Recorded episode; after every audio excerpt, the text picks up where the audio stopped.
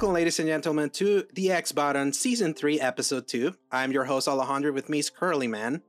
Oh, hey everybody, how's it going? How you doing, Paul?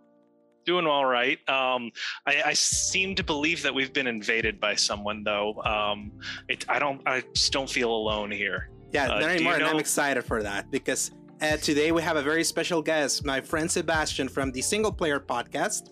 How you doing, Sebastian?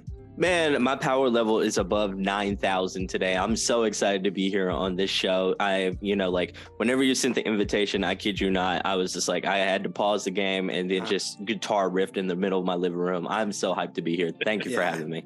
No, I'm excited for you to be here. Just for like context, because I've mentioned it a couple times, like late last year and and in the first episode uh, for this year. Like I was a guest spot in on your show. Like hmm after around the time that I reviewed Evil West, and I remember when I was in your show, I was like, that was so excited. I would love to have you in the show, and here we are. And I was like, let's start a year strong. Like episode two, we got a guest. We haven't had a guest in a year. We had our friend What? Zach. Yeah, Mhm. the last time we had a guest was in October 2021 for um, a long Metroid Dread discussion. That we thought it was gonna be more contentious than it actually was. Remember that, Paul? That was a that was a time though. That was a three episode saga between all of our different episodes because we had a issue with consolidation, and it would always come around to Metroid Dread during that like week or two week period for those three episodes. And my goodness, was that a time? Yeah. Oh, it feels like a million years ago, especially after 2022. That felt like 10 years in one. That a year that wouldn't end. but it was was- good. Yeah. For games, like we talked with Game of the Year. So real quick, uh, Sebastian, if you have them like in the top of your mind, what was your 10 favorite games of last year? Just like quick. Okay, okay. you Yeah. So um just spoiler alert for the the podcast this week where I'm unveiling the single player experience um Mhm. top 10 games of the year. It's you know, we, it's uh like you said, it was a stacked year in video games, but I felt like uh, the indies sort of carried a lot of 2022. Yes. You know, it, the it was kind of indie heavy more so than it was AAA heavy. But my top 10 games were in descending order were Beacon Pines, Marvel Snap, um, Jack Move, which is a, a another indie, Cult of the Lamb, um, Prodeus, Vampire Survivors, God, Rogue yeah, Legacy Survivors. 2. Mhm. Elden Ring, There you go. Elden Ring, Horizon Forbidden West, then God of War Ragnarok. High five, brother. yes. this peasant put Elden Ring as number one and God of War as number two. I yep. I just I had to give it because of the the highs of Elden Ring for me hit so high that I haven't felt since like my early days playing Legend of Zelda. That even though God of War Ragnarok was like a more consistent meal, Mhm. uh, I, it's like I almost had to give it to it at a default. But it was such a battle for me between the two that uh, it it really messed with me. But also I have this weird bias where the more time I play a game, usually the more positive it sits in my Mhm. heart. And uh, because I played about two whole freaking months of Elden Ring, it just just kind of eked it out on that one. But I it's a fully valid admitting uh, this top three this year has been that was stacked or last year now. Mhm. yeah, when it came to like the big games, like even though they were spread apart, they were really good. It's just I wish there were more throughout the year. You, you said Right. top three. What was the number three for you? Mine was Horizon. Okay. Paul was What- Witcher. Oh, Yeah, okay. The, the next gen version specifically um, for its quality of life and added quests and added dialogue, all that stuff. I only played like an hour of it, so I didn't like list it anywhere because I was just been I had just been playing Kirby, which you told me to play, Sebastian. and the Forgotten Lands. Yeah, mhm. Forgotten Land was so good. It was like Mhm. so damn good. I was like, I'm thankful he told me about it in the episode because when you're traveling, you use the Switch a lot. So yeah, yeah, it, it is really good. I um I think to me this Kirby game is probably the Breath of the Wild version of Kirby, like where it feels like the next big step in Kirby's Mm-hmm. iteration. Like I don't foresee the mainline. This should be the mainline Kirby game going forward, and all of them, uh, all the other games should be like the side pieces, so to speak. yeah, especially like uh, harkening back to that like level uh, level based platformer that Mhm. reminds me of like something like 3D World and um and what was the other and Crash Bandicoot Mhm. with the little secrets if you like poke around and just the bundle of joy that is the visuals, the soundtrack, and all that. Like I have recommended Paul like you need to play this one whenever you can for the Switch. I, I even own it for because uh, Sebastian, I bought it for my wife, who I try to get into more games, whether not whatever they are, as long as it works on her, because I really want to get her into it. Um, unfortunately, she hasn't touched it quite yet, because it takes a lot of effort and energy for her to play any video game whatsoever. Um, I can barely get her out of Pokemon. Yeah, So, but It's all about that Pokemon. I'm gonna I'm gonna get her eventually. I'll say I'm proud that none of us had Pokemon for good reason. Neither Arceus or the later one. Understandable. Yeah, I, I, um, yeah, I, I think Pokemon. I, you know, surprisingly enough, I think this is the best Pokemon game, and uh, by this I mean like Pokemon Violet and Scarlet that we've Mhm. seen in the last like probably ten years, even with the technical performances. Mhm. That's why everyone tells me it's like Mhm. even though from the outside like, the technical performances are like so dire, it's like at its core it's like the dream Pokemon. That I'm like, I'm gonna wait. I'm gonna wait. Gotta wait until I hear that all the the things have been cleaned up. But because I've been wanting that console like evolution for Pokemon, it, this felt like the halfway point. But it was fun to meme. Some of the glitches that we saw were like legendary. But uh, Justifiable judgment for sure, but like you said, uh, having played Scarlet for quite a little bit before I dropped it like a bad habit, um, it was fun. It was really fun. I have to give it its props for that. Yes. So Anyway. enough of the preamble for that because today is a very special episode where we're gonna talk, list about what we could say it's the most exciting games for us for the year to come. And most of us is just what we know for just half a year. But before we start, there's a reminder that this is the X Button Podcast, our gaming podcast that posts every Thursdays from 2 p.m. onwards, God willing, available in the YouTube channel Escape Gaming, as well as most audio services around the world, Apple Podcasts, Spotify, and the like. You can find the links in the RSS feed at anchor.fm slash escape gaming. If you enjoy our show, give us a like and subscribe. So, usually in the show, this is where we would talk about um, what we've been playing and then we'll talk about news. We ain't doing that right now because we're going to talk about our most exciting games for 2023, which is looking insane. The last year that I remember being this insane was probably 2017.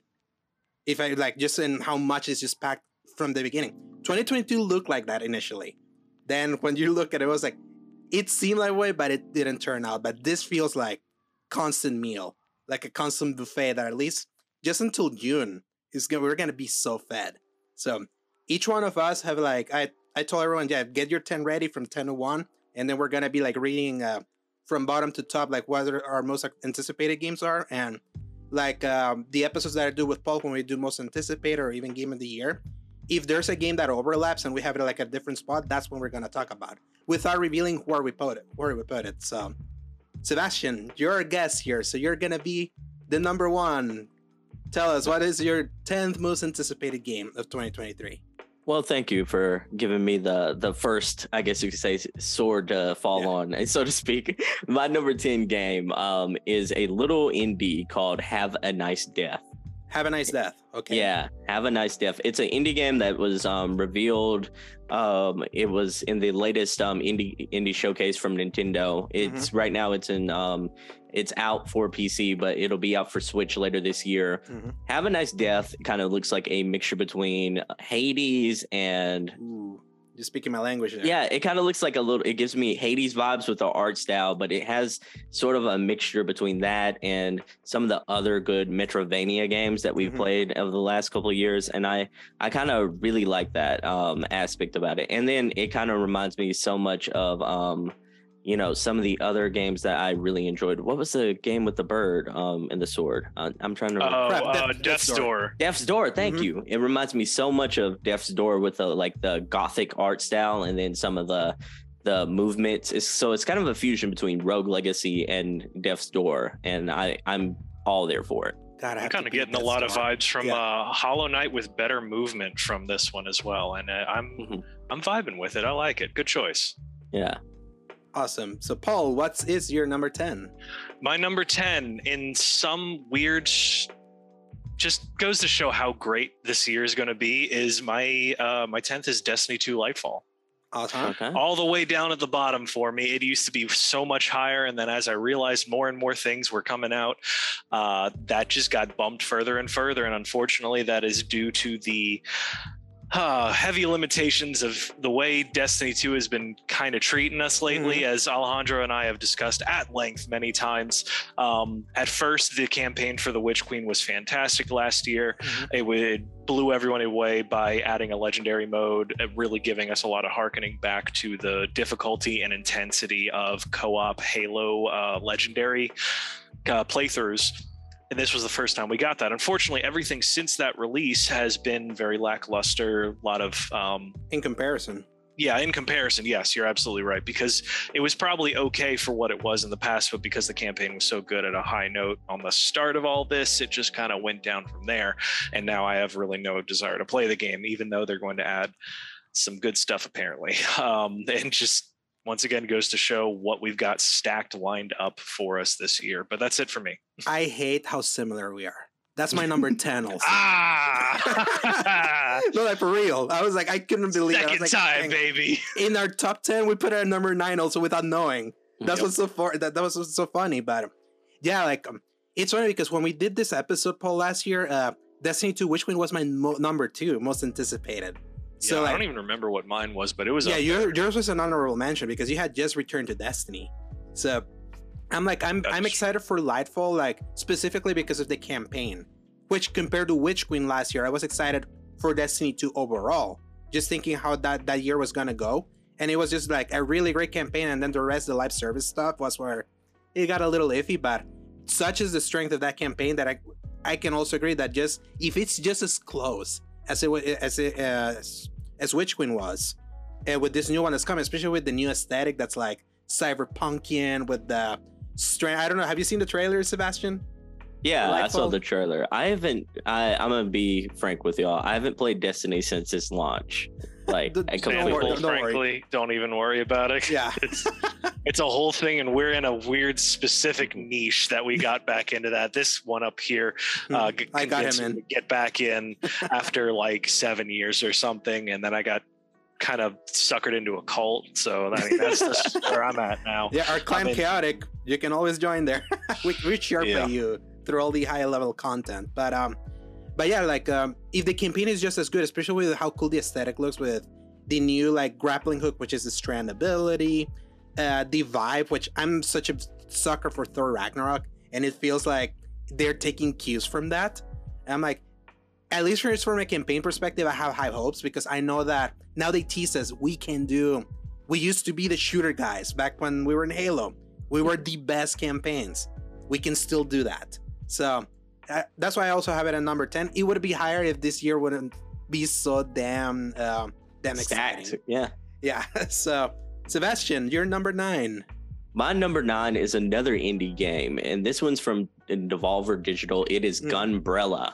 We do not have Yeah, we do Okay. not have a release date for this one yet. It's coming out for Switch and um, PC. Gunbrella is like a noir punk action adventure game, kind of set in a um, a weird mixture between like the Wild West and kind of like a noir punk setting. And it, it's like you're a cowboy and you have like the penguins like gun umbrella, so to speak, Mhm. and you and it just it's a side scroller action adventure and it just looks like a ton of fun. Plus, Devolver Digital doesn't miss. Like they put out something and it's a banger pretty much Yeah, every like, single um, time. I mean, Cult of the Lamb was from them last year. Yeah. That was such a movement. Yeah, Wish i I'm like, played it. Oh, man, you should. you should. Devolver Digital though, like um, when it comes to like indie games, though, they put out banger after banger. Return to Monkey Island was was pretty good. Um, they had one. Skate Wait, they Story. published that one? Yeah, they published um, Return to Monkey Island, Huh. and then um, Wizard um, Wizard with a, gun- a gun is another one that's coming soon. Um, Skate Story, um, Stick It to the Stickman is another one. But yeah, they they put out some really cool and unique indie games, and I, I always look forward to what they have to offer. And Gunbrella looks like it's just going to be one of those like high action, fast paced, like small scale, like um, side scrollers, and I, I'm all for it. Yeah, I hope we get a release date for that and that it comes out at quiet time of the year. Because if it releases in the middle of all of that, no way we play it. Like April's Mm-hmm. looking slightly quiet. Maybe they could put it out there. There's only I- that. I would I- I recommend do. like that July August kind of time frame. You know, that I feel like it, the only thing around that I think is what's um, close to Starfield time, and maybe maybe. Starfield could be even earlier. Yeah. because they announced today when we're recording that they're doing like a showcase for a couple Xbox games, Mhm. and they specifically mentioned we're also preparing a Starfield presentation, and that was like in that um E3 like timetable when they were like all the games that we're talking about here they're gonna Next be out 12 months. before in the next 12 months before we do another showcase, so it could be even earlier. It's gonna Yeah. be pandemonium, I tell you. Paul, number nine for you. Number nine for me was oh gosh, I scrolled up and was an idiot. Uh, Diablo Four Awesome. for me. Yeah, um, I am such a newcomer to the series. Uh, you were able to convince me to get Diablo 3 Mhm. whatever edition that they had, deluxe, Eternal whatever. edition. whatever. Eternal, there it is. Almost called it extended edition. Oh gosh, like I'm watching a Lord of the Rings movie. Yeah, so um, I, I really like the the gameplay loop, but then it was also kind of an issue where the quality of life issues weren't really there for me because I I'm such a stickler I feel for quality of life lately where if I have to really step back a decade or two without the help of nostalgia it really uh, pumps the brakes on me sometimes.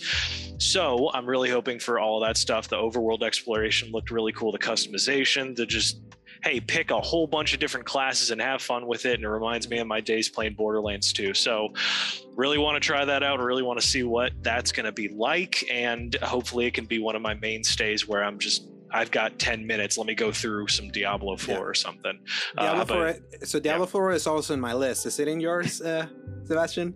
No, no. So far, like Nice. neither one of your games are in my list yet. Good, good. We got Yeah, we got plenty of. variety. Well, that's Yes. what I love. when, when there's like a, it doesn't seem like we all like think the same. Like that's sometimes like me and Paul, we sometimes are the same and then just slightly uh, variate at, at certain points. Like Diablo 4 is also in my list, just not at number nine. I'm way more excited for that one, specifically for being like the original looter.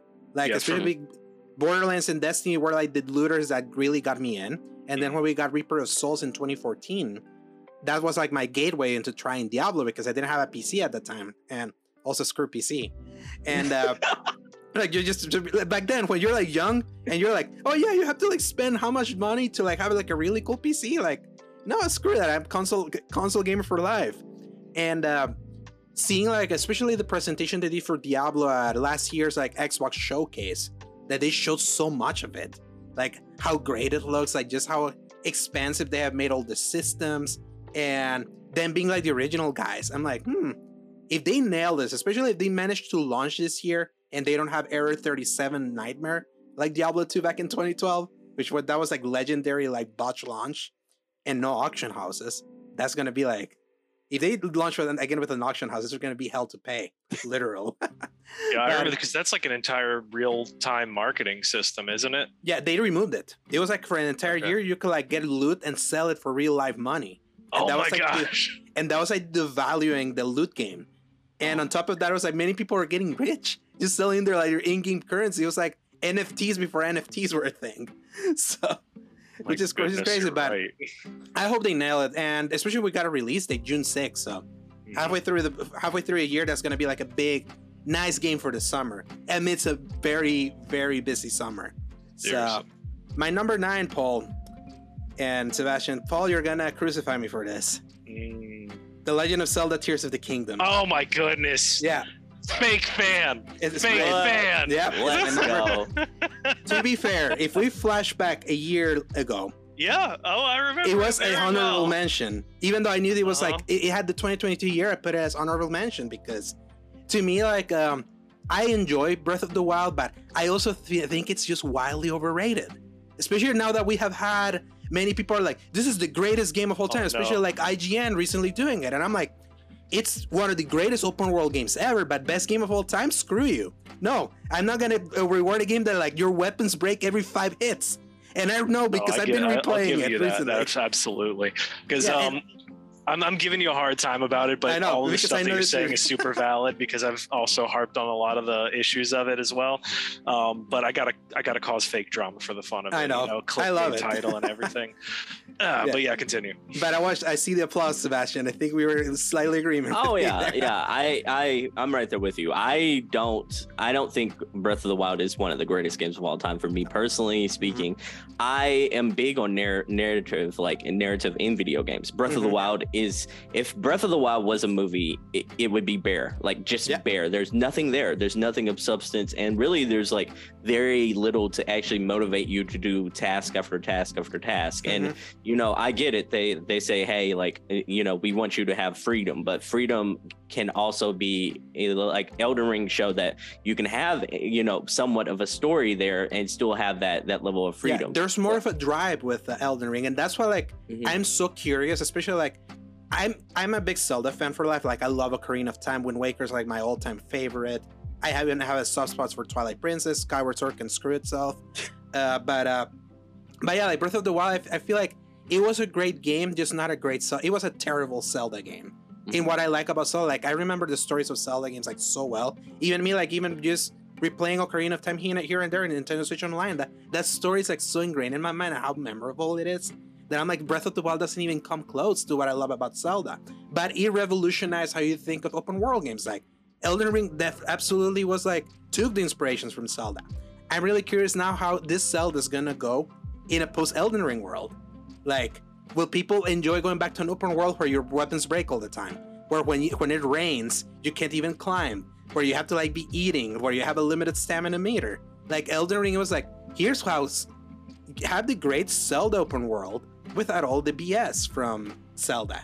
I No, wonder I- if they're I'm curious. Um, my thing about Zelda is like if if Zelda like Tears of the Kingdom is just Breath of the Wild 2, I better hear the same conversations that I heard about God of War Ragnarok because everyone just yes. said this is just more God of War or Horizon.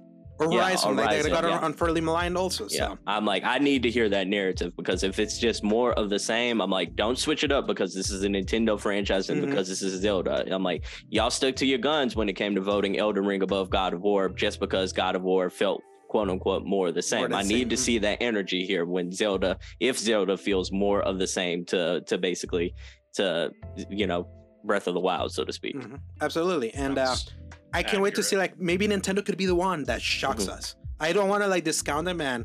To me, like I always say, like even not being the biggest fan of Breath of the Wild, like that's still my favorite game of the Switch. Like Mhm. triple A, that's what's crazy. And um, and more importantly, like I want to see um if it actually runs on the Switch, like six years later, because there's been like many like hints of like, hmm, this is looking extra spicier. It's like, is it because of a new system that now we know it's gonna be the Switch 2 based on like some digital foundry findings that happened like Mhm. late last year, early into this year. So that's gonna be. We could probably see gaming hypocrisy happening here, based on how like how much it evolves and how that game is received, based on a lot of conversation we've seen. But yeah, So Uh, I, I'm gonna have to go ahead and say my piece when, if uh, if you're finished up yeah, now. yeah, Um, 'cause of I know you course. The Tears of the Kingdom is in my top ten somewhere. Uh, it is Mm-hmm. I not as I know where. high as honestly, it's not as high as you probably think. Really? Okay, Um, that's a surprise because I was expecting uh, it to be at, at the very top. It is not at the very top because um, of everything else that's coming out this year. And also, uh, if it had come out last year for Sebastian, uh, it was my top anticipated game Mhm. of that year. And of course, it got pushed out of it. Really disappointed me and kind of made me cool off uh, with an extra year to think about Breath of the Wild compared to everything else that we've now been getting. And then Elden Ring coming in and changing the complete game Mhm. about open world exploration.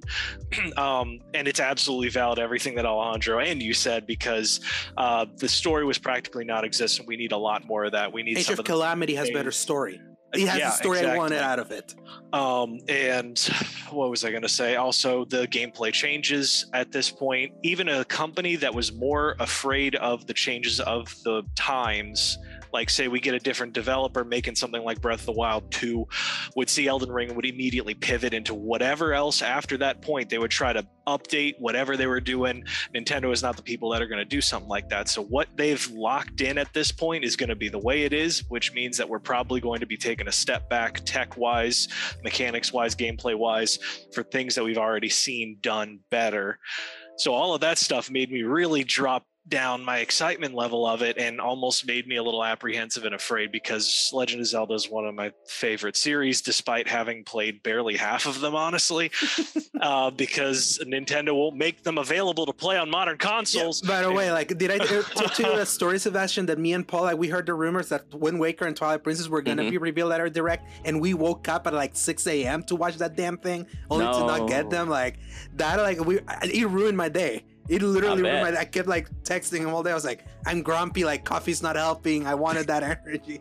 So, Man, that's was- messed up. yeah. That's yeah, messed up. it uh we were really hype about that. And despite the fact that we got gameplay and a title reveal of Tears of the Kingdom, it just did not help either of us, and we were sour because we could not get our Wind Waker and Twilight Princess. Mhm. So uh, maybe that's us being uh, pretentious about it, uh, spoiled fans of Nintendo games. But anyway, yeah. So that's really most of my piece. But at the same time, this the reason why Elden Ring hit so much for me is because I love that style of game that has like that really good uh, diegetic exploration where you could just see something and be like that looks cool and then you're rewarded for the time you take to go over that way and try to figure it out and i still have so few games that give me that kind of feeling that i could just waste eight hours walking around this weird region be like that looks kind of cool let's, let's go check that out um, and i just i hope i get more of that i hope the gameplay is enough and i hope they added a lot more story um, but that was it for me now and dungeons. Uh, Let's just throw it out. We and need those yeah. dungeons back, not just Certainly. shrines or divine beasts. so Sebastian, now i think it's you- back to you yeah Yeah, you're number eight. I mean, we can keep talking about Zelda Tears of the Kingdom because it's number eight for me. Yes. it's number eight. hey Awesome. all There right Reasonable Yeah. minds. yeah so i mean for everything y'all said about zelda tears of the kingdom like i it's still one of my most anticipated Mhm. games because i not only zelda was like my first breath of the wild was my first zelda game of all time Whoa, Like, it wow, that was your first. Interesting. yeah because like i um i was one of those people who i had a game boy i had a gamecube and i did not like the direction nintendo was taking with the wii and the wii u Mhm. so I skipped both of those generations completely, and I didn't even, and the DS didn't entice me enough to, to jump into there. Those so this- Zelda sucked over in the DS, so you. Think, oh, really? So I'm like, I don't know about all that. Spirit, Anyway, Tracks, let's Spirit. Tracks, and uh, Spirit was the other Tracks one? slapped. Uh, then like the boat one, whatever that was. Uh, I don't even remember though, but it, Yep. it doesn't matter. it matter. says everything. yeah. I borrowed So- it from my brother. So yeah, I I was like, I almost was like fasting from Nintendo for the for almost like a decade. It it, it Mhm. seemed so. Whenever I got the Switch, because I was enticed with playing my games on the go, I knew I had to play the game everyone was talking about. So Zelda, this was my first ever Zelda game, and I loved a lot of what Zelda Breath of the Wild had to offer, but I didn't love the game as much as a lot of a lot of other people did. I was missing some of that narrative, um, that narrative, I guess you could say, Drive. pull to Mhm. basically, yeah, to kind of like go on to the next thing and the next thing, to the next thing, and I'll be real with you. It was like I still I liked Breath of the Wild in 2017, but like I thought other games were prettier. I like some of the gameplay elements of other things. I was tired of having to like manage my swords and manage my weapons all the time. It so that playing Zelda Breath of the Wild in 2017 with everyone and with how everyone raved about it, I was almost that Black Panther moment of like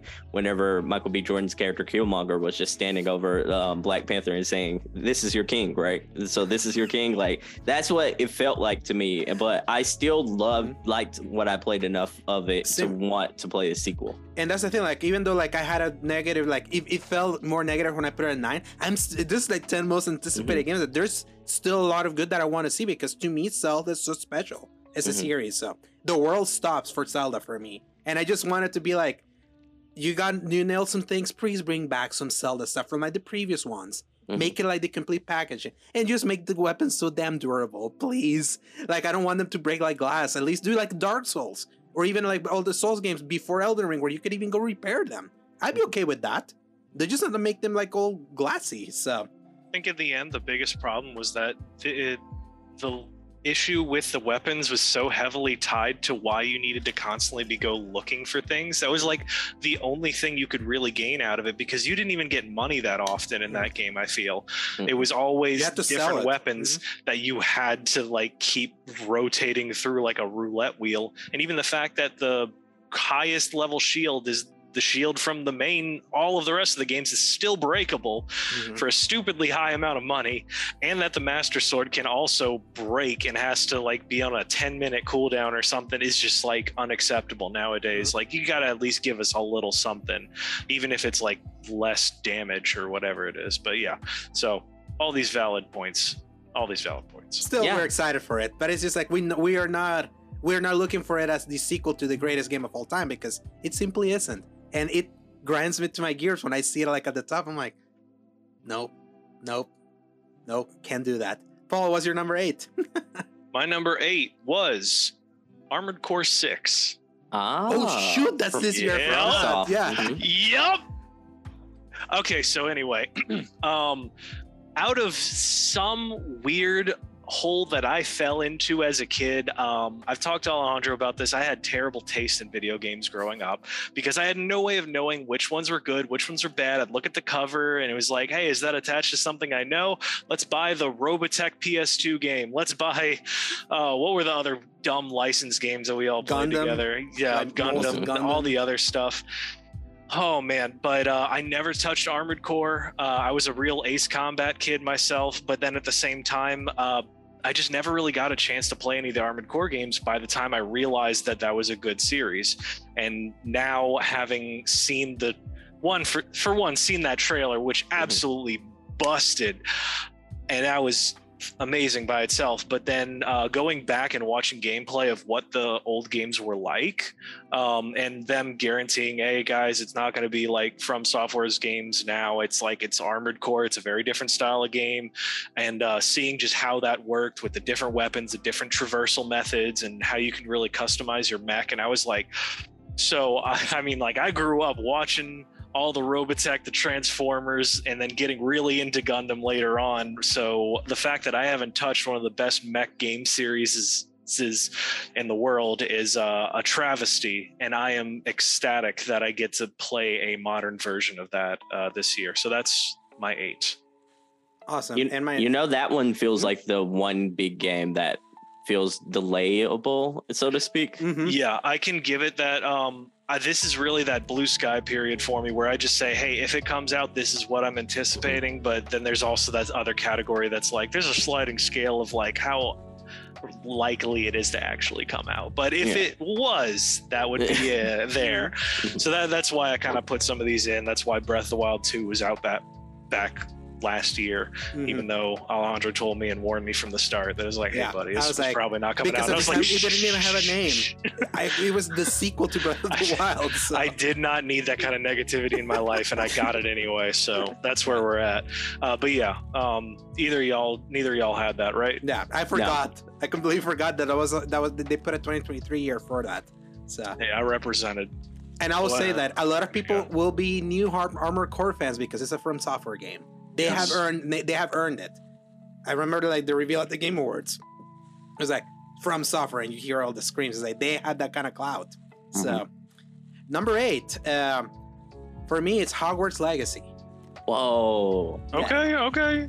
Yeah, so I feel this game is like I always say that when a licensed product is done right, like if it is given the time and care uh, uh, that they need, they can be like some of the coolest game settings that you can have. And I feel like the idea for uh, Hogwarts Legacy being like a Harry Potter RPG that's like very Witcher-esque, especially being given the time and care that he has, especially like it looks way better than I ever thought it would look like when they did that big uh, state of play deep dive.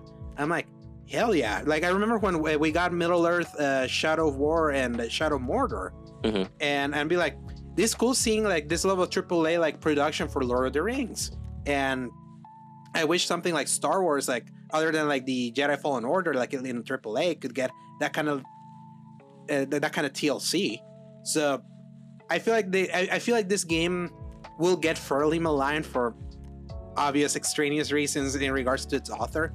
But I do believe that the team that's working on this is like doesn't share the same beliefs as that certain author, and then they're putting their time, soul, and care into this, because especially for a licensed product, and I feel like um, I definitely want to see like how that comes together because uh, I want those I want those devs to feel rewarded, like especially if it turns out good. And I like Harry Potter myself, and I would just want a really good one since like Chamber of Secrets back in like the P- PS2 game days, which was basically a Zelda game. So, yeah. Um, Hogwarts Legacy number eight. Uh, I also have it uh, somewhere on my list as well.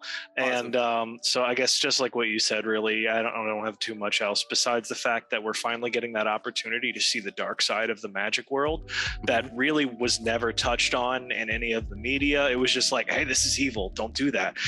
and I always found it kind of strange that uh, the the one spell that just kind of like peacefully ends somebody's life is not uh, an unforgivable curse, but then we have something that caused cuts on every person's body and turn you into a horrifying creature is totally fine to do and cause on uh, other people. So I kind of like some representing of the the dark side of the magic and see what we're really going to do. Get open world. Same thing with like Star Wars. We've been wanting an open world game for the Star Wars world for a long time. Harry Potter is like built for like a good here's magic go have fun in this world that was built and just like you said where all the people that are continuing to work on this thing um, i feel i don't want to say outweighs the evil of the creator of the series but at least that i don't know i want to at least support the people that put work into this to try to make it into something that despite all the effort that the creator tried to put to ruin people's goodwill um, they're still trying to kind of hold things together. But yeah that's a it for me right. Uh, you have it in your list, Sebastion, or not? It, it's an honorable mention, and that's it's a shame because I'm a huge Harry Potter fan. But like, you know, I I think this game has either has to be a like basically what Batman Arkham or Arkham Asylum was to for Mhm. that the Batman universe and the Batman franchise. I think it has to be that to where it revolutionized revolutionized what we think about Harry Potter games Mhm. are it's going to be bad and i don't think there's an in between there like i i think like they're that with that team that's working on it a team that hasn't done anything other than skylanders before in their career like and, and Cars 3. the yeah Cars cars 3 3 game. game yeah so i'm like there you know like i wish there was a little more i guess you could say um of a pedigree behind it but you know like i i'm liking what i see about it i'm i'm very much a team hufflepuff person myself so i'm gonna have to represent and play but i do have some trepidation about this game and i hope that it's unfounded and i hope i am proven to be wrong but i don't know it's like there's so many good things that I see about this game, but there's so many things that I'm like, ooh, I why doesn't this game have Quidditch? Like, why? Yeah, I'm oh, like, yeah, they, they confirmed that recently, right? Oh, Yeah. I forgot. yeah, I'm like, why doesn't this game have Quidditch? your I'm like, character is canon not a jock and therefore not allowed to play quidditch exactly, exactly. I'm like, it's just some of the little things that that sort of feel like it's going to add up a little in the long run. But I hope that I'm proven completely wrong, and I hope that this game is absolutely amazing. Let's hope. Here's and he- it's so close. We're like Mm-hmm. what three weeks away? Yeah, That's insane. so Pardon, crazy. say that again three weeks away in February 10th.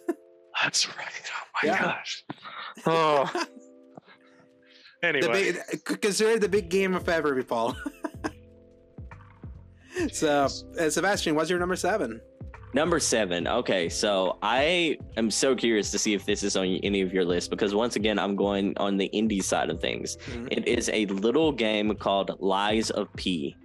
Li- Honorable mention.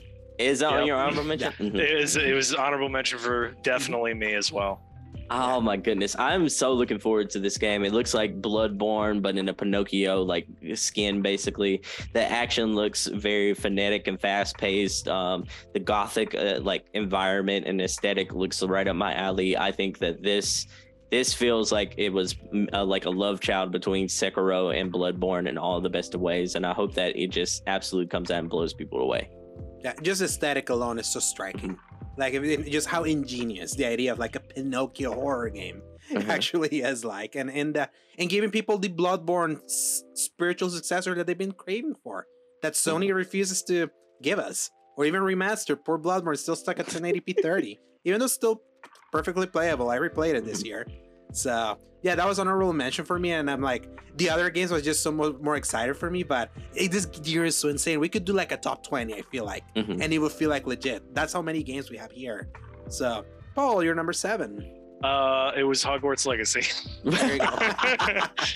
Yeah, um, and just to mention Lies of P as well, like I, I Bloodborne's still probably my favorite from software game overall. If Mhm, not, same. it's like you know back and forth between whatever Elden Ring was. But um, yeah, I I really normally don't like Pinocchio and his, his whole mythology and stuff. So that last year with like four different Pinocchio movies, I was like, I sleep. But um, after seeing the gameplay of that, I've got a hair in my mouth. Anyway, I my Probably cats show up like la- yesterday. My cat got up off my lap and tail And slapped tail me right him in the and, like, mouth while I was like, mid word, and I was like, so anyway, yeah. So uh, somehow Lies of P got me really interested in whatever that's going to be. But um, yeah, the Hogwarts Legacy we already talked about. So I will defer now to Alejandro. What you got? Diablo Four. We're already Oh. talking about Diablo Four. Number seven. Yep, so, there we go. Sebastion, it, it just you're number moves six. faster each Yeah. time we go. Yeah, Oh, yeah. yeah. I um, you know, I bet this one is on someone's list, and I would be curious on where it's at. You know, I have a lot of question marks about this game, but it is Starfield. Ah, I have it also. Mhm. Yeah, so Starfield, um, you know, like I, I know that Todd Howard has a pedigree and everything like that that's a, a mile long, but you know, I I'm a what have you done for me lately kind of person, and True. yeah, and I did not think that uh, like Fallout 4 or Fallout 76 was just massively impressive. I feel Mhm. like that engine looks old and dated. I am so curious on what they can do with a modern day um, take on that, but what I saw in the trailers didn't necessarily wow me. It kind of felt like more Fallout 76 in space mixed Mhm. in with No Man's Sky. But that said, I'm I'm yearning for this type of genre. I I want to have space adventures. I want another game that's kind of like going to be a mixture between Mass Effect and and Elder Scrolls. Uh, So I want something like this, and I want it to be good. But I do have my reservations about this game. I wasn't really blown away by what we saw in the showcase in Yeah. 2022. So I was a little bit more impressed with that uh, than you were. Uh, I feel my big thing with that is that, uh, especially Fallout 76 being the latest Fallout, that wasn't the main BGS studio making it. They kind of like gave support, but there was like a side team. So it's like the last game that they actually did make was Fallout 4. And obviously that was like the first time I was like, yeah, this was the first one of these games that is like it's really good, but it's not that impressive. But when I think about it, like this is the next game from the creators of Skyrim. Skyrim is like big, and now it's they're giving us the space exploration game that we wanted out of No Man's Sky, and No Man's Sky kind of gave us that, but more superficial because it was like uh, it, it was be an RNG development that was like creating the worlds like based on the algorithm that they created. This feels like something that's gonna be more keyed in with actual authored content, like the actual writing that we know from like Bethesda. That I feel like if it actually nails it, this could be a goat. Like if they actually Mhm. nail like the things that they're trying to get, especially because it's so strange that we never get space exploration games. It's like it feels like that's the one genre that's just so elusive for us, and it's insane. And this one, I was more excited for it last year than I am this year. Like it was my number three last year. It tumbled a few a few spots in the list for in the list for me, but I'm still relatively excited, especially for the in the Xbox side. I'm like I've been rooting for Xbox to just do better because I want them to feel like an actual game competitor to Sony and Nintendo. Because if they're not, they're just gonna keep resting on their laurels. And I kind of like how Xbox has, has been like trying to like prodding Sony into like feeling like they're backing backing in a corner. And I feel this is the first time that they have a game that when you actually look at it, you're like, if you were only on PlayStation, you didn't have like a good PC to play it. You were jealous. I vividly remember Paul when he saw that he was like angry. There's like I hate that I don't have an Xbox and now he has a Series S, and I have it too. They convinced me to get one at least just to be able to experience it in console. But yeah, I'm like I was excited for it last year. The big delay made it worrisome a little bit, but we'll see. It's probably closer than it it, it can be. Is it in your list, Paul, or did it? Uh, It is actually my number six. so um, yeah, I I was saving my moment to jump in. Um, I just like you, Alejandro. It feels like for console, our real big options are uh, Elite Dangerous or No Mhm. Man's Sky for like that big uh, space exploration, and neither of those squat scratch the right itch for certain things. Um, because No Man's Sky is a much more chill kind of go off, do your thing, jump around, have fun. Elite Dangerous has like all of the more detail and the really cool mechanics and cool landing and taking off, and then everything else is really frustrating unless you really put some time in. It's like, hey, cool, I just light speed jumped into the system. Let me sit for 20 real time minutes while I get to where I need to go.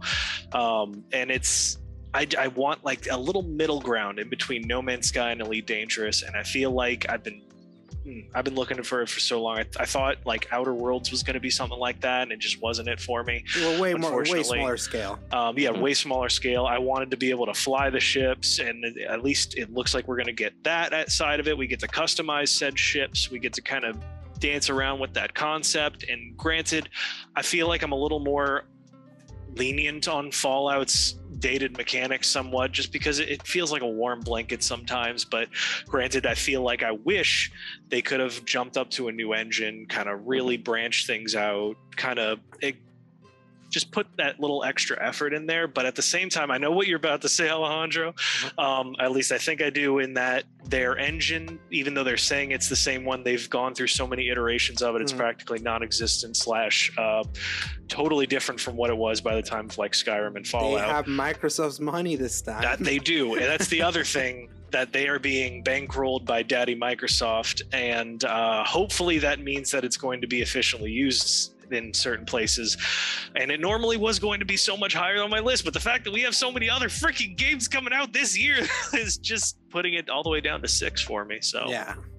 that's it for me All right. I'm but- I'm curious because like I, I I want your take on this. Just um, do you think that they're giving you a whole lot of worlds to to jump into? Uh, yeah, like they they advertise what a 1000 Mhm. worlds that you can jump into. All those worlds feel like they better have substance, or they're just No Man's Sky, right? yeah basically Yeah, I Um, think they're gonna be No Man's Sky based on because they do just they do they do procedurally generated stuff in their Mhm. open worlds usually like Elder Scrolls did procedural generated um, like dungeons, in Yeah, yeah. Oblivion. They did a little bit more handcrafted in Skyrim, but they but even then it was like a lot of reused Mm. assets um at least to, to point on that it's like as long as they do say like mass effect where you have like four five or six really decent planets where like the real focus is then it's like hey if you want you can go out to one of the thousand planets and then just go have fun with it. Just go hey there's dungeons on the uh, the planet. Go have fun with that. There's pirates. You can go figure that out.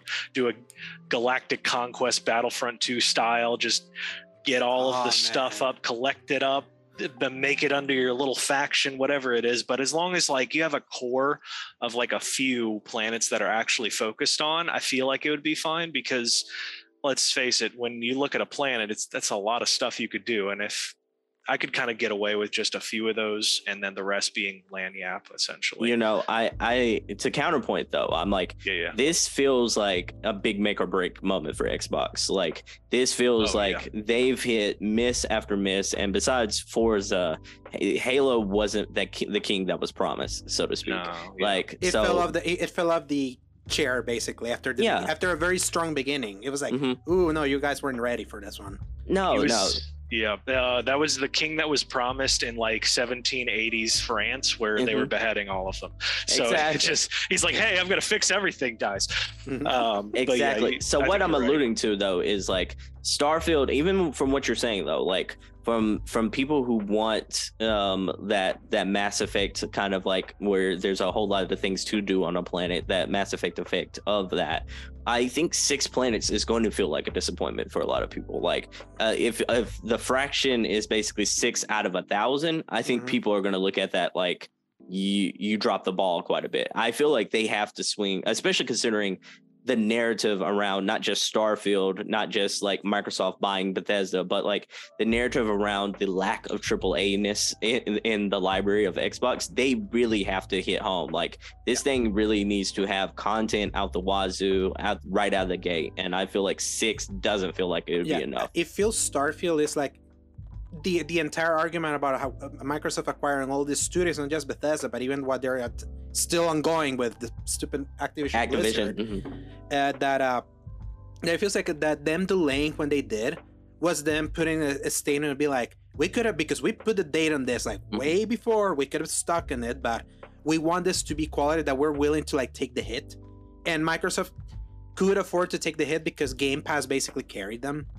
If you were willing to experiment, like it was like they didn't have anything, which it was an embarrassment for 2022. Like that's just fact. Like they Mhm. didn't have anything other than Pentiment and Grounded, which one was early access game that got out of early access from like years before, and then a tiny game that should complement your big stuff, but that was like the big stuff from like the fall. Mhm. That it feels like now this is the moment where if we want to believe that even though they have like put out the big bucks and acquired all of this, that they're gonna be good stewards of what they're acquiring. And I feel like Starfield, especially being a big game that they took away from the market, because that was initially announced as a multi-platform thing, that then they were like, no, we're making this exclusive. It's like now they have to prove that it going exclusive is gonna b- b- be a net benefit to the game, and we Yeah. haven't seen that yet. And they have to because I want them to succeed. When the three console makers are doing good, we all win Mhm. when one is languishing, then the other ones just get too complacent. So, so yeah, uh, my number six, it's not Starfield, it's uh, Final Fantasy 16. Mm. Yeah, so Pretty low. Okay. yeah, so Final Fantasy 16. Um, I was actually a big fan of 15 compared to like how many people were. Like, I really vibed with the boy band and the, and, and kind of like how they how they portrayed uh, friendship in a, in a game that I haven't felt has been recreated that way. Even as corny as as unfinished as it was, but this one being made by Naoki Yoshida, the guy that revived and has been like feeding Final Fantasy 14 into like one of the greatest Final Fantasy stories, one that it's so big and massive that I don't think I can ever get there. But just hearing like what he's done to that game, now taking his chops into a console game that has had a proper budget, a proper development, it hasn't had been, it didn't have Tetsuya Nomura starting the game and then having it be ripped away from him because it was taking too damn long to be finished uh, to be finished by like I don't even remember the guy that's that finished uh, uh, 15, but it wasn't Nomura, and it being like a DMC style Final Fantasy game because they got the guy that that that did uh, Devil May Cry 5 combat, and I love th- that kind of action combat and just the scale of the thing. Like just that le- the, the last two trailers of Final Fantasy 16 are just insane. Like with the scale of the summons and how integral they are to the story, and it being an M-rated Final Fantasy, like an official mainline M-rated Final Fantasy game that's not Stranger of Paradise. It's also interesting. Like if it, it feels like they're priming us into being into trying to tackle more serious subject matter, even though other games have like has some pretty gruesome parts, like the end of uh, Crisis Core, which fantastic game by the way, Sebastion. You should definitely play that one uh, if Okay. you haven't. Yeah, and I want to see more. Like the reason this is at six is because I'm just more excited for what's up there, but that doesn't like diminish my excitement. Like Final Fantasy 16, if it launches in June, that is just another feather of what's going to be a very feastful summer for me. So number six for six for Final Fantasy 16. Um, yeah, this is uh obviously in my list as well somewhere, and um, just like to your point, the fact that I mean, uh, Sebastion, little detail about me is that I'm one of the biggest DMC fans you might ever meet. Um, I read the books, I watched the anime that you could only buy on DVD for a while. I found all of the weird, obscure lore, and um, I loved the games. So the fact they got that dude into the combat of this, and as I watched the combat play out, uh, something changed within me, and I realized that. Uh, I I was kind of burned by Final Fantasy 15, but at the same time, there's a part of me that still really both wanted to like it and did kind of like it. I mean, I I walked out of watching Kingsglaive the movie and thought that that was a good movie because of how cool everything was in it. And um, One of I the was- oh yeah, hey, I'm gonna say it's better than Spirits Within any Oh, day. So uh, at least I'll get that out of it. But yeah, it's like I loved the world so much that I just wanted the game to line up with how cool that was, and I also loved the whole little boy band teleport teleport teleport crazy amounts of weapons that i can just summon i still i would i had liked for like since 2006 the original versus 13 trailer when that was announced and i was like this was my thing. I was in sixth grade when that trailer launched. I was Yep. in sixth grade. That was a time, wasn't it? Now that was like, I'm 14 and this is the deepest thing I've ever seen. And uh, watched all of the weird AMVs of edgy music blast into that trailer. Anyway, the whole point is, uh, I, I this might be the opportunity for me to come back into that, even after being a little bit disappointed by the uh, way 15 kind of left me. I'm a little concerned about the M-rated part because a lot of people really like to add content for content's sake rather than having it serve the purpose of the narrative. Um, so I'm a little worried they're just going to be like, uh, what was it that we saw? They're like, hey, we're going to have hate crimes in our game, Uh, like yeah. as if that's a great thing that we added. Like we've been held back by the fact that we haven't shown really terrible things happen to people. And I was like, oh gosh, this is going to be a little weird, and I'm sure the the extra content things are going to be awkward to play in a family room. But anyway, um, overall, I'm excited. I'm a little hesitant, but at the same time, it just it seems like it's going to be a really cool adventure, exploration, all that stuff, and combat. So that's it for me. So Uh, is it in your is in your list, Sebastion? Yeah, it is. Yeah, it is. It's in my list. Um, we'll be talking about it. Uh, well, we'll reveal where it's at pretty soon. But I, I, I really liked um Final Fantasy 15 in parts. I feel like a lot of it was lacking, but I am excited about this because I like the setting a lot more. Like I think the the environments look uh, like look baller. I really like the Godzilla like mega gigantic creatures that that you were able to just summon. goes so hard. yeah it, it just it looks like they just took like an anime inspiration you know matured it up a little bit and then cranked it up to like 13 and just said let's go with it and i'm like i'm, I'm right there for the ride so i'm excited for this one Absolutely. Um, I'll just quickly say that my um, my number my number five was Starfield. So you can so let's uh, let's flip it. Paul, what's your number five? So Uh, my number five is Final Fantasy VII Rebirth. Mm. okay, that's also Yeah. in my list. Uh, yep. So I figure we're gonna have some things to talk about with that. So I guess I'll lead the the, the charge with that Mhm. one. Um, my relationship with Final Fantasy VII is a complex and interesting one, Mm, but needless to say, not having to go into my deep, uh, edgy backstory, is that I really loved uh, what they did with. Um, remake i almost forgot the name of it and then just on the back end of uh, final fantasy VII uh, crisis core and the weird way that that game just ripped my heart out and i said thank you and how much fun i had with it i and the things that they changed in remake i feel obligated and required to find out what happens and i feel like it's it's both a draw and a detriment almost to the fact that i'm so invested in what happens in the story that I know that based on how they're going to go is really going to determine where this game lands for me. Because on one hand, it could be the coolest thing I've ever seen to take a game series that I really loved and specifically the game from that and really changing things up in such an interesting and unique way. But I also have a, a lot of uh, love poured into these characters. And if things happen that i'm not really expecting or hoping for it may really mess me up.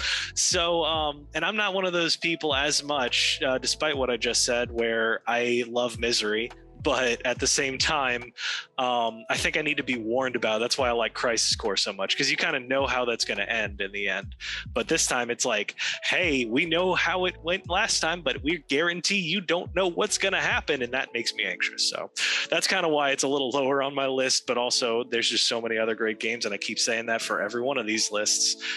But yeah that's uh that's what i'm have to say about rebirth how about you That's- That's also. Uh, is it in your list, Sebastion? Rebirth. no surprisingly Okay. not So I that's in my list, and it's actually very high in my list, Rebirth. And the reason why is that high is because of the emotional impact Crisis Core just recently did a, a month ago, Mhm. where the end of, the, the end of that game really stuck with me, and it made me appreciate the weight of the changes that are happening with uh, with remake that hinge a lot well, on how big the ending of uh, of Crisis Core was and how they're like really toying around with that in potentially bringing back someone that whose death was like an entire catalyst for the entire story and how they're gonna how they're gonna kind of weave that narrative. And coupled with how amazing Final Fantasy VII Remake was as a project, and feeling like maybe they have a good handle on how they're gonna really screw around with the story here, really makes me so anxious and so excited to see how it all plays out. And and I tell you, it's like this would have been lower had I not finished Crisis Core. Crisis Core like fundamentally changed something with me in regards to like the Final Fantasy universe that I wasn't expecting. And Paul feels real, real prideful because this is a, I a do, random 'cause from I his called edgy- my shot like a edgy- year and a half ago where I said, "Hey, if you ever get the opportunity to play that game, do it because it was amazing." Because I got to play it on PSP before Mhm. uh, they remade it or remastered it, whatever it is, and uh, hearing his responses in real time as he finished the game through our uh, messenger was like. Yes, yes, Mhm. feel the pain and the hurt like I did, but also it let it sit with you. And uh, yeah, so that that's I, I think that's almost why it went down in my list, almost just because of the fear of the Mhm. way they're going to write things, because I'm so invested in how it's going to play out, and I don't trust them to make uh, to have my best interest at heart, frankly. Out- Outside of that, though, I expect like the gameplay to just pop off. I expect the story to be amazing, and in any other day, maybe it would be a little higher, but uh, that's where we're at with that. So Sebastion, you're number five, and then you can see your number four, and we go back to the flow. Yeah, before we go to that though, it's crazy how many games Square's putting out this year, right? True. Like absolutely mind-boggling crazy how many games they're putting out. But yeah, my number uh, five on the list is Flintlock: The Siege Flintlock. of Dawn. crap. oh yeah, Was that a, a Keighley thing? I think. Yeah, yeah, Yeah. I think it was um, at that, and I think it was also at the Xbox um, showcase from last year Mhm. where they announced um, the 12 games coming out before, yeah, Mhm. the t- the games coming out before um, the 12 months is over. But yeah, I um, Flintlock looks really dope. I, it, you know, it's um about a girl who basically is carrying around that big axe. Um, Mhm. It's made by the Ashen Studios, the same studio that did um, yeah, at, like Ashen back in the day, and Mhm. It looks really fun. Um, it looks it, it sort of has a Forspoken vibe with it, kind of mixed in with a God I was of. about to say that it's Mhm. like a less cringy Forspoken. yeah, I was like, That's, no, yeah. th- This was at uh, opening night live. I remember. Yeah, I, I don't remember seeing this gameplay though. This must have come out after I watched like the original trailer for it. Mhm.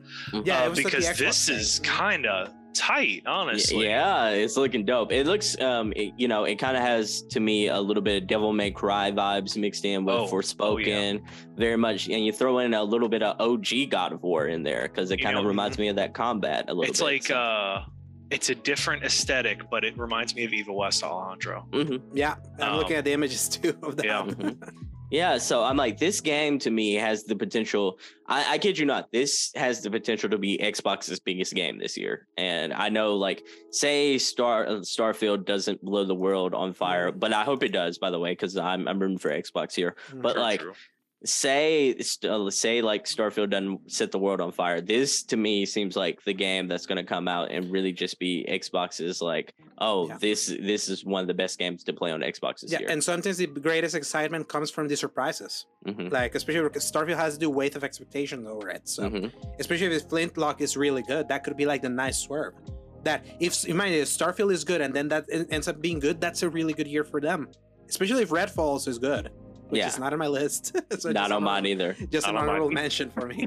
so uh, you're number four, Sebastian. Back in the um before I go on to that, I just want to say that um, Flintlock is also coming to Xbox Game Pass day and date. So I'm like, yeah, so it'd be an easy, easy Easy, win for all of us, and hopefully that game is good. The other one I- is another. What's up? Uh, no, did did you finish? Yeah. Oh, the another one is a another game that's kind of like I, I feel like it's kind of going underneath the radar, but it really surprised me when I saw gameplay for it. It's Rise of the Ronin.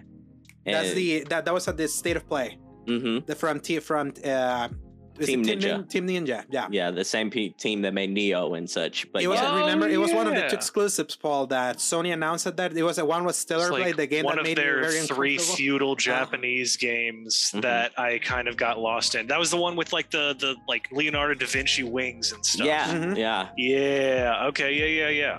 It so it sort of has like vibes of almost like. It, you know that that wing part kind of gave me vibes of like. Arkham, but it sort of has vibes of Ghost of Tsushima and kind of like mixed in with a little bit of Sekiro, and the fact that you kind of like get to also like Mhm. have a gun element to that gun like gameplay to where you could shoot like um that muskets at at different times. It looks dope. It looks like a combination of um everything I liked about Ghost of Tsushima, and then Mhm. uh, it looks like it'll be a very quick, fast-paced open world to really dive into. And that Japanese lore just sign me up for it. I'm always down for that. Yeah. Is that your number four? Yeah, that's my number four. Not on anyone's list. No, because It- it's, a 2024 game. Oh, I thought it was 2023. My No, bad. It's 2024. That's oh, why- okay. yeah. Uh, okay, my bad. Then I- I'll oh yeah, sub- right at the end of the yeah. trailer. Sure enough, for Oh, like my one bad. second. I- I'll, I'll sub that you out can, for You can leave man. there. Hey, oh, Wo Long, there you go. Yeah, also I'll from sub Team, that up for yeah. there Also from Team Ninja. Mhm. Yeah. Wo Long Fallen Dynasty. I'll, I'll sub that out for Wo Long Fallen, Fallen Dynasty. Almost, you know, like very cool, very quickly. Same thing um, that I liked about Rise of the Ronin. Team Ninja delivers with that quick, fast-paced gameplay. This sort of looks like a kind of like a Souls kind of version of that, and I, I'm and more right RPG. Sekiro because Sekiro is not an RPG. Yeah, that was like the big thing, the big takeaway from the demo that they Mhm. released. yeah. The That's in demo was fun too. yeah. And The demo Wo Long's coming fun. to get to Game Pass early March, Paul. So you'll get to try it. Ooh, so much to play. My gosh. yep. What's your Yep. number four, Paul? My number four is Tears of the Kingdom. there you go. Oh, Yeah. I will so say, I thought that was going to be your number one. Eh, So- maybe if uh, it had come out when I wanted it to, it would still be sense. my number one. But yeah, it's uh, that as I've already talked about it. It's um, it, it bumped down a few notches because of all the other stuff that's coming out. Anyway, uh, what you got, Alejandro? So my number four is Marvel Spider-Man 2. Yeah. Okay. So why it's number four? I only know it's coming fall 2023. I still I'm I have trauma of how many games have slipped. Like last year, just God of War Ragnarok alone. Like Paul knows, like just like my my cousin Tug and Paul of me wanting to be excited but not be excited because I had just been so traumatized about how many times I had an exciting game just get delayed. I feel Insomniac can uh, can be ones that they say they're gonna release it when it comes because none of their games have been delayed this generation. But um, I want to have like at least a peace of mind that I see when they put the stamp of approval. Like, oh, this is coming in September, like the last one. Then that's when like my excitement can like even climb up. But this is my most anticipated uh, PS5 exclusive from like Sony right now, especially now that we're we're past God of War because like replaying remaster when I got uh especially replaying 2018 when I played remaster on PS5 when I got my PS5 uh two years ago was just such a reminder that that's just the peak of the superhero games. Like such an emotional story, such a great representation of the character and its villains and its worlds, and complementing it with Miles Morales, which to me even improved on things from that original game. Is like I feel like Insomniac right now is like the peak uh when it comes to like PlayStation first party studios, like they Insomniac is like their big MVP. They're the, they're giving them the games that are like universally beloved, like without without much uh without much scorn. It feels like, especially like compared to like Naughty Dog, which Insomniac and Naughty Dog used to be like very similar in like style. Sometimes right now, right now Naughty Dog, I love them, but people don't feel as strong about them like they used to in regards, especially after their latest sequel to their big game they, that has their TV show this Sunday when we're just to reveal when we're recording this. Oh, yeah. recording really early. We're recording really early, but yeah, Insomniac right now, I feel like they are the MVPs of the PS5 generation when it comes to uh, Sony exclusives, and I'm really excited for this game. More excited to see how they do Venom, how, eh, how they do Kraven the Hunter, how they're gonna like handle both Peter and Miles together. Can you choose one? Is the story gonna like let you like switch back and forth like many sequels like God of War Ragnarok that switch you back and forth between Kratos and. Atreus? Spoilers. Like I want to see that, and the fact is that it's PS5 only. I've been like harping. Paul knows this that Yep. I've been harping the cross gen. That I've, I'm like, I just want the full on next gen. Just kind of like remove any like question marks of like this is like super beautiful, but it has a PS4 version. So, in some point, maybe something's like holding it back. But I, but the fact that it's just gonna be full a, a full on next gen exclusive, can't wait. Spider Man's awesome. So, number four most anticipated. It could be number one if I knew a date. Let's just put it that way. I like my solid release dates. Sebastian, is Spider-Man 2 in your uh, top 10? As Stone Cold Steve Austin would say, hell yeah. I so. Why don't you go ahead and say your piece on all that? Because I have a feeling it's going to be pretty high like me. Mhm. Oh my goodness, what can I say about Spider-Man 2? I am so looking forward to this game. The fact that you get to play as Peter and Miles, the fact that uh, you know, like I would love it if they did like GTA 5 to where you basically got to like switch at a moment's notice and like the the camera pans down and you and Miles is just eating a taco or I just got anything in chills just, Harlem. think, just thinking Yeah. It. I would love to see them do that to where you can kind of switch at any given moment. But like uh, the fact that you get to play as two, the fact that there's so many good like representations of like Miles's culture and all that kind of stuff mixed in with what we know and love from uh, Peter Parker, and the fact that Spider like the original Peter Parker game, um, Spider-Man in PS4, like told that such a good hard hitting story, and then Miles followed up with a smaller but still just as good story like I love everything about that world. That swinging feels therapeutic in this game. Like I can legitimately just swing from one side of the map to the other, and it just it it just feels like a chill time for me. Mhm. The fact that you, the the villains that we encounter in this game, I have a feeling they're just going to go like crazy with some of the villains that we're going to encounter, and some of them that we probably haven't seen both in the DLC of Spider-Man and in Miles Morales. I have a feeling they're going to use some villains we haven't even thought of yet, Yeah. like Aqua, like maybe like we'll see we'll fight Hydro Man maybe, and Imagine they put Morbius. Morbius, Oh. Sandman. oh my goodness! What if Yeah. we get Kraven's Last Hunt out of this? Oh, Oh, my that's- goodness, that'd be That's so Black good. Suit Spider Man era right Mhm. there. Um, and that's obviously what we're trying to do out of this. So, oh man, I, I'm just so excited for all the stuff with this because, yeah, uh, Sebastian, did you have more to share actually? I my last thing I was gonna say is like Yeah. I have such a strong feeling that we're gonna get Gwen Stacy at the end of at the end of this game to where not necessarily playable, but that's gonna be the the next Miles Morales chapter into the the Spider-Man universe. It's like uh, like it could be like a Spider Verse, kind of like wink and nod. Exactly. Yeah. hmm Oh man, and also shout out to Tony Todd.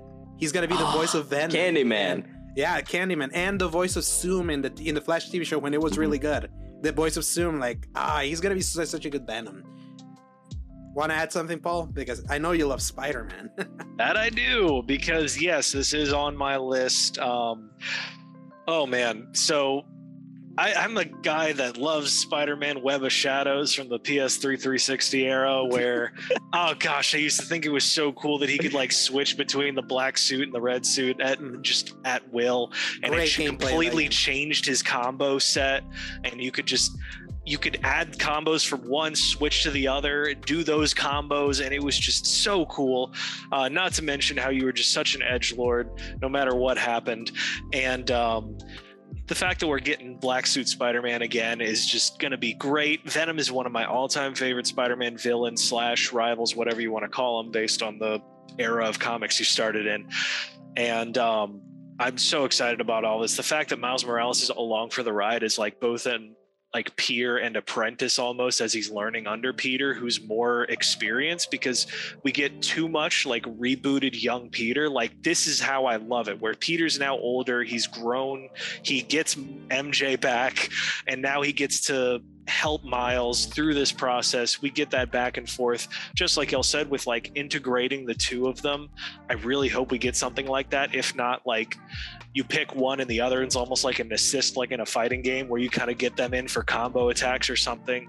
Um, whatever they do, I'm all here for it. And Spider Man uh, 2018 is still one of the few games that I can just turn on, swing around while I'm like on phone calls, business calls, whatever it it's is. therapeutic, like And it's- Sebastian said. It's therapeutic. You could walk in and out of combat without an issue and just utilizing every part of the arsenal that you're given. The amazing customization for those suits.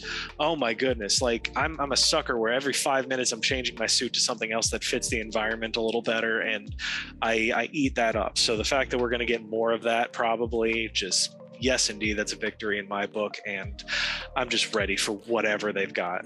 and as of right now, as of fall 2023, right now that we know so much of what's coming in the first six months, that's one of the few we know that's like later on. Right. Mhm. And again, just temp- I'm personally tempering. Just I've been burned before, and I, I just want to have this, this this special security of, be, of seeing the tweet. We've gone gold. That's always so exciting to see. Like, yeah, it's coming. So I want this to be a big fall game. So, uh, what's your number three, Sebastian? My number three is Final Fantasy 16. Hey. Nice. There you go. Yeah, we spoke about it earlier, but yeah, I'm looking forward to this game. It looks very fun, and I hope it lives up to the hype. All right, Paul, you. My number three is Star Wars Jedi Survivor. Oh, Okay. um, because I actually I didn't get to tell you, Alejandro. I went back to Jedi Fallen Order um, hmm for the next gen version. I never actually finished it, so uh, I went back, was ju- enjoying that on the big screen, and Same, just same, same with me. thinking about the possibilities of everything that we already know now based on gameplay trailers and the fact that Cal is clearly really upping his game uh, for whatever is going to be available in gameplay between the double bladed lightsaber, the two lightsabers he got, the gun he's got strapped to his hip that we haven't seen yet, and all of the other cool force abilities that he's just breaking out left and right. This dude is becoming the true MVP of Jedi out here. Um, I love the concept behind it, where all of the rest. I've told you, Alejandro, this, where uh, modern Star Wars lately during the Empire rule has been, oh, we can't use our Force powers. We've lost our Force powers because we can't really use it. We can't break out our lightsabers, so we have to use other weapons. And Cal's just like, what? Like it's hard with a blaster and a lightsaber just busting up, trying to make as much pain for the Empire as possible without trying to hide it in the slightest. And I was like, there's that is gutsy and I appreciate it. Um, especially with a game that entirely centers around you having action packed adventures fighting off the Empire. It's like, all right, let's lighten up this tone, but also get some really crazy stuff going on, maybe. And uh, I'm all here for it. I love the characters. I love the updated uh, visuals. Love the updated graphics. I mean, graphic uh, gameplay, and just everything going on with that game. Uh, I am, I'm set. I'm ready. I'm just so excited. I freaking love Jedi Fallen Order so much back in 2019, especially like how much it reminded me of God of War 2018 in so many areas, which makes sense. Stig Asmussen, who used to work at Santa Monica, made that game. Um, and seeing that sequel at the Game Awards, like how much they're expanding it and how close it is. It's like literally two months away before we can like experience that game. And I just can't wait. Like, this is very high, very, very, very high in my list. Not gonna say where, but I think you can infer where. Yep. So- At this point, I, I think so. yeah. yeah, you can you can tell you can tell now. Like you're making the math. I'm actually surprised, but I don't know what your number one is now. Um, it's I can wait. honestly, Yeah. yeah. you can wait. I can't wait to Uh, hear. um, yeah. Have we? Uh, let's see. Where What are we about at you, right Sebastian? now? Yeah, we're at yeah we're at uh, three. So uh, Sebastian was three. Mine th- my number three is Resident Evil Four remake. Mm. All right. Are you Again, another one. That, yeah, one That's that's, an like honorable close. mention for me. Really, just honorable mention. It is on Wow. somehow look at all of the other Uh-huh. stuff that's been going on, and I just I could not find a spot for it to fit, unfortunately, uh, with everything else going on. But go ahead and say your God, piece. Resident Evil 4 is the best Resident Evil, even right now, even with its data. And this is like that's a game that I replay every year, no matter what. I absolutely adore its cheesiness. I absolutely love its vibe. Um, everything that they've been doing with the remakes with RE2 and RE3 is like Capcom is just like upping the ante when it comes to like remaking these games and how good RE7 and RE8 have been that it's been a while since they have missed when it comes to Resident Evil. The last time they missed was six, if we're perfectly honest, like mainline wise. And everyone was fearful that they were gonna change a little too much with RE4, but the big showcase they showed like back in like October to show that they are bringing the visual splendor, but also maintaining the over the topness. I mean, you can parry a chainsaw with your handgun. Like, come on, that, that that's like that's insane, and I just can't wait. It's also an, another game that's like so close. So, Resident Evil 4, my number three for 2023. Uh, Sebastian, do you have that one anywhere? Not at all. What about you? Uh, well, yeah, it's hi- uh, honorable mention for me just because like uh, I'm excited for it. It like just like you said, it's probably still my favorite. Uh, just perfectly blending that weird mix of campy and actually like oh my goodness this is freaking crazy uh, that weird set of paranoia and dread that i felt as leon when i first walked into the village and saw the dude try to rush after me and then the whole group of the village just slowly turned to hunt me down. Uh, barely. I honestly, I feel like it peaked during that first moment in the village for me, where they were like the chainsaw dude bust out. I'm like throwing things in front of the doors to not get cut in half. Um, and even though everything else was great in that game, it was like that, that opening moment was so strong. And so I'm super ready to go back and replay it. And it's going to be one of the games that I play for sure. And who knows, maybe it'll be in my top 10. Yeah. Um, but, But, based on the rest of the list, it makes else, sense gosh. why you want to Yeah. put it down there. I'm just so excited. I love Resident Evil. So, Absolutely. Oh, who's Number next? number two, Sebastian. We're getting close. Jedi Fall Jedi Survivor is me. There you go. Like respawn. I, I loved everything about um I loved everything about Fallen Order. I really want to see where the game takes off after the big like the big cameo at the end of you know Jedi Fallen Order. I really want to see what happens next. It's one of the greatest endings to a game ever. Oh my Uh, goodness, the, so the, the appearance of Darth Vader. It was like it. It seems so obvious, but it's like it was done so well in that game. oh the Just like, uh, breathing, man, the breathing. oh, so and and putting Anakin's betrayal music from Mhm. episode three. Big Yeah. props to the fact that Cal can't even touch him. Mhm. Eh, like, you know, some people would really try to be like, oh, there's a big final battle. It's going to be neck and neck. It's like, no, this is not a fight. You need to run. Yes, Exactly. Get your ass out. um, I, I love that and then like the fact that we have like a mount in in jedi survivor i really it makes me think that they're going like bigger with the worlds and bigger with the environments that that we can explore so i'm looking forward to jedi um jedi survivor there There you go. Nice number two. What's your number two, Paul? my number two is Spider Man 2. There you go. Oh, it's it, it was up there. I remember how much I loved 2018, and this is no exception. And I am I'm fully ready, and what whatever they have. Uh, What about you, Alondra? I blame you for this, Paul. Final Fantasy Rebirth is my number two. Nice. yeah, it was like that. I tell you, it's like this wouldn't be here if without uh, how much, like I mentioned, Crisis Core really reshaped my love for this sub series. It's just it's that that ending was so good, and seeing what they're gonna do, like I can't wait. And let me guess, Sebastian, your number one is Spider Man. yeah yeah before before uh, though paul goes i i sort of want to just guess what his is Yeah, because, I'm like, trying to think because I'm like, uh-huh. Y'all looking want me my- to at least give you like the tiniest hint? no no no no no All right, I- all right. I- let me throw out one guess um is it heal the justice league it is not. No, Oh, no, okay. he hates the just the Suicide Squad. I, I'm not a huge Suicide Squad fan, unfortunately. Now, uh, I will say we've talked about it. Hmm. Is that? I'm trying to look at my lists and be like, Mm, ah, Final Fantasy 16. There it is. There. yeah. Mhm. Uh, it's it really i had a full 180 um you can ask alejandro this when they were we were watching like the first trailer or two State of play on June. i was Yeah. not uh on board in the slightest because i you watched it at 480p resolution. It was, okay, like, all I had a busy life, all right? I had to catch it That's when I could. I saw it on my phone, or at least it was like a dummy we uh, were like reacting resolution. to it. We were yeah, that's what it was. And it like for whatever reason didn't upgrade my resolution. So I was like, this looks like crap. What's going on here? But it wasn't like obvious enough that usually it's like 480p. I'm like, oh, it's the resolution is an issue. I just it looked like it was like just something doesn't look right about this. But also the UI still wasn't updated, and that looked really jarring and terrible.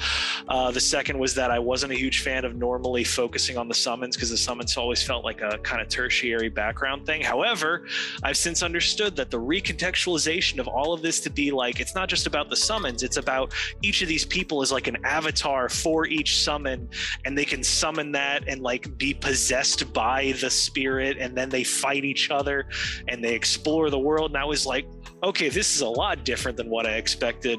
And then on top of everything else that we've seen about this game, even with my uh, my fears about certain aspects of it, um, somehow that game currently is my most anticipated game for next year, and I'm very glad I don't have to wait the entirety of the year to at least experience It feels it. Feels so nice, right?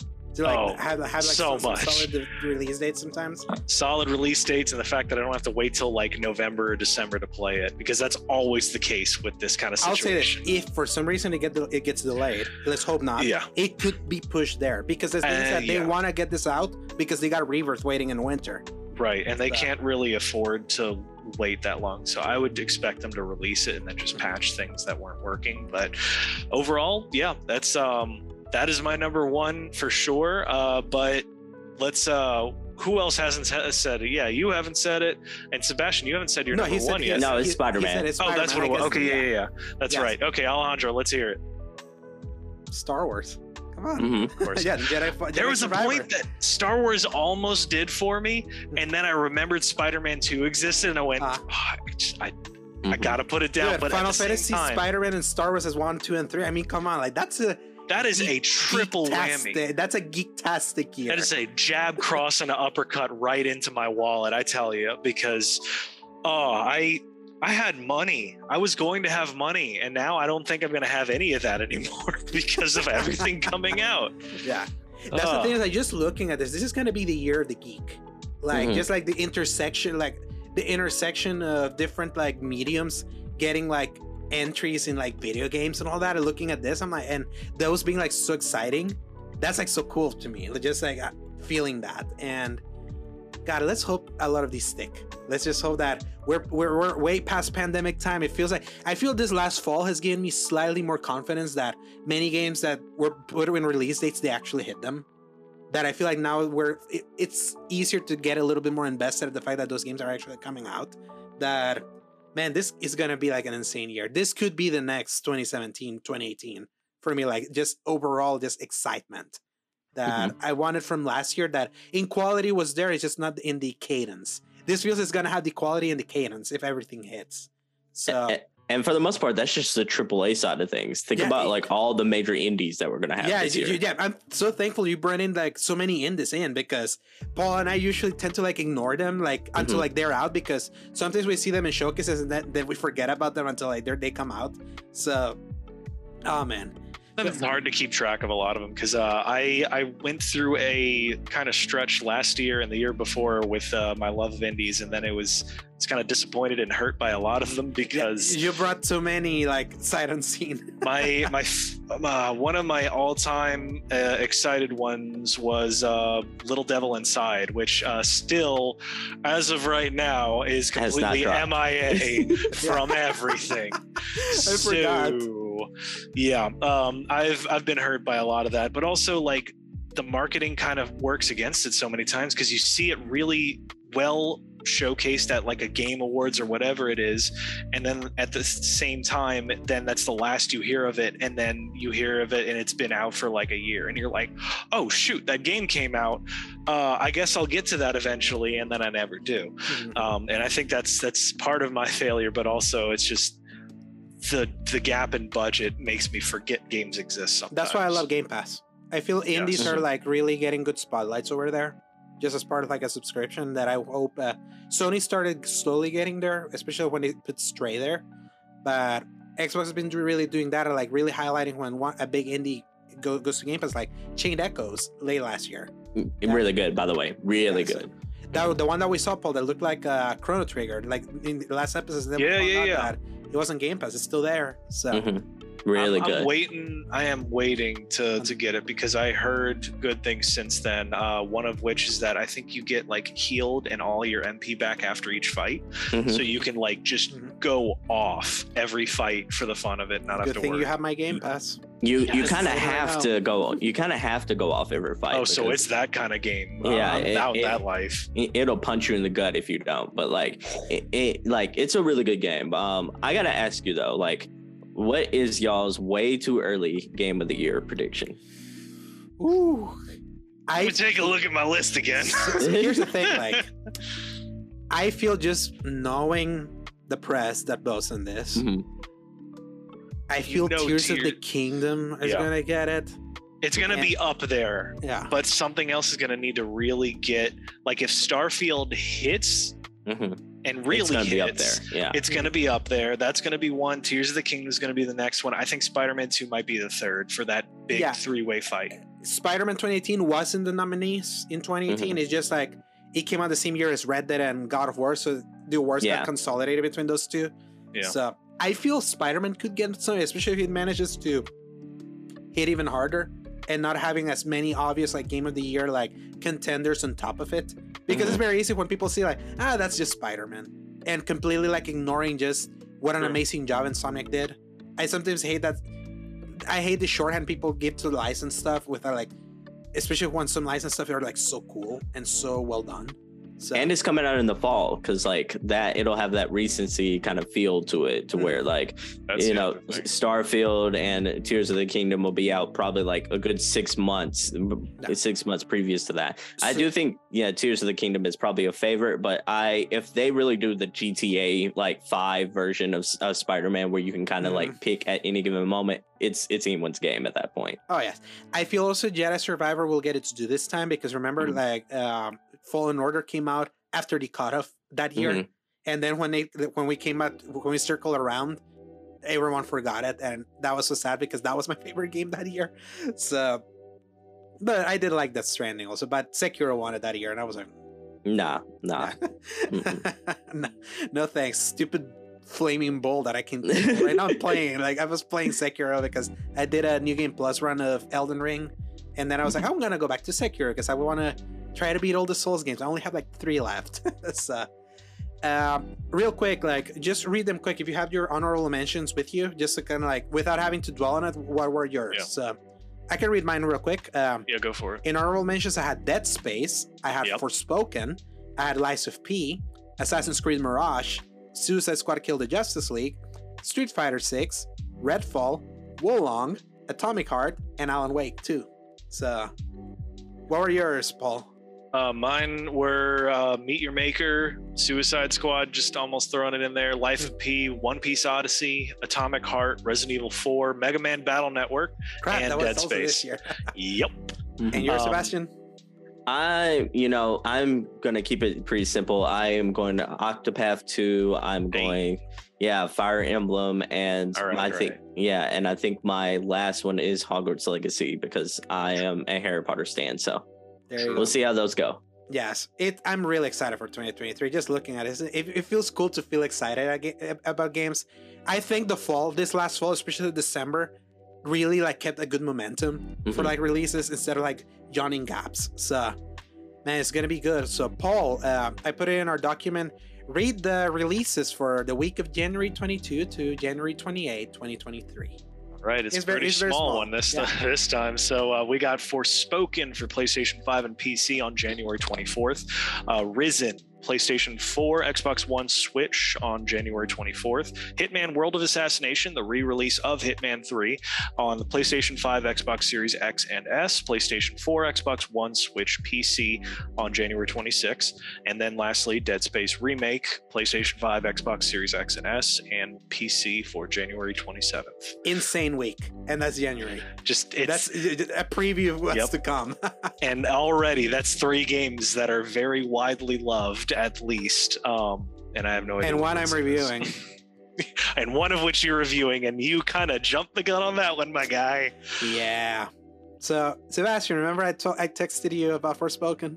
hmm I hated that demo so much. Oh and, I, yeah. and I committed to review the game. I'm like, oh, good. oh no. But I'll say this: I hated more because that demo was had a broken HDR. It was like a Mhm. washed out mess. I was like, I can't really say that, and the dialogue seemed really annoying.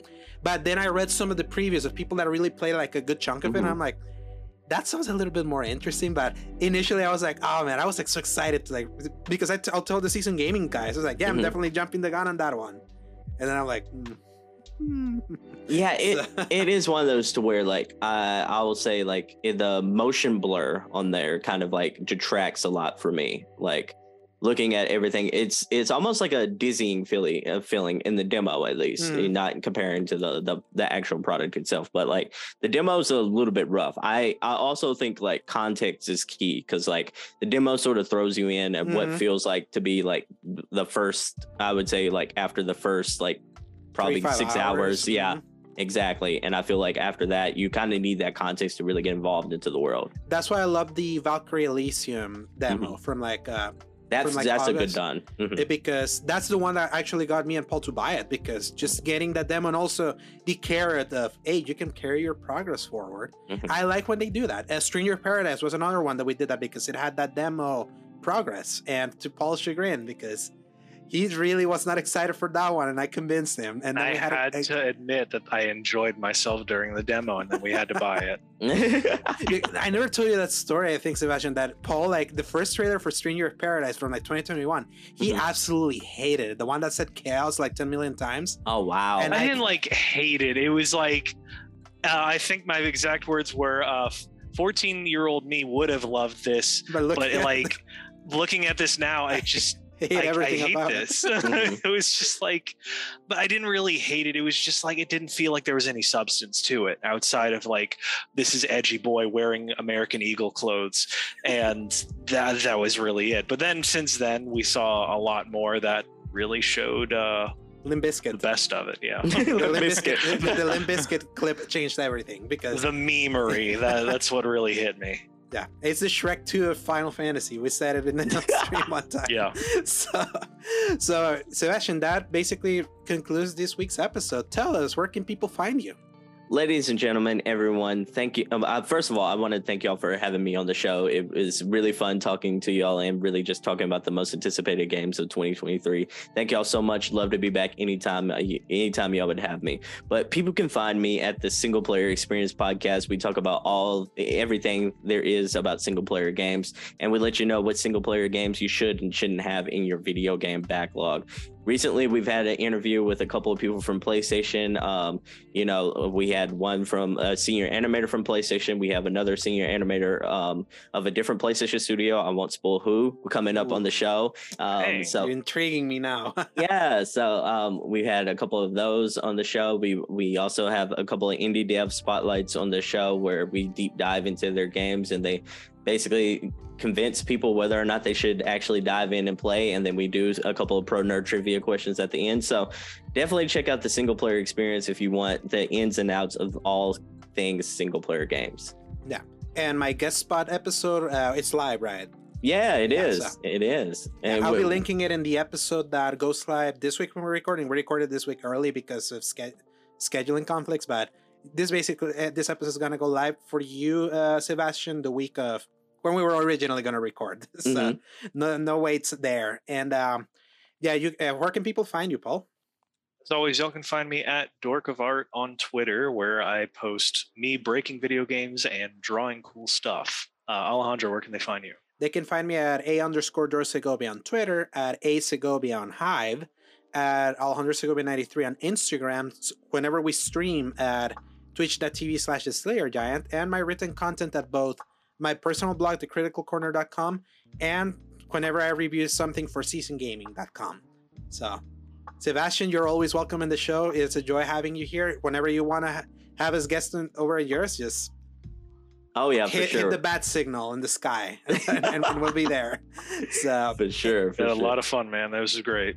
yes, I'm, I'm, I'm glad that you get you got to meet Paul now because whenever I, I, I met you, I was like, I love podcasting with you. I love your vibe so much. So Thank and, you. and, thank you. and we want to also thank anyone who's going to tune in or watch this episode, and we're excited for anyone to follow us in the ride for what's looking like a very scary looking, exciting 2023. Until then, people, stay healthy, stay safe, and remember Press X. to play. Peace. Good night, everybody. Hasta la vista, baby.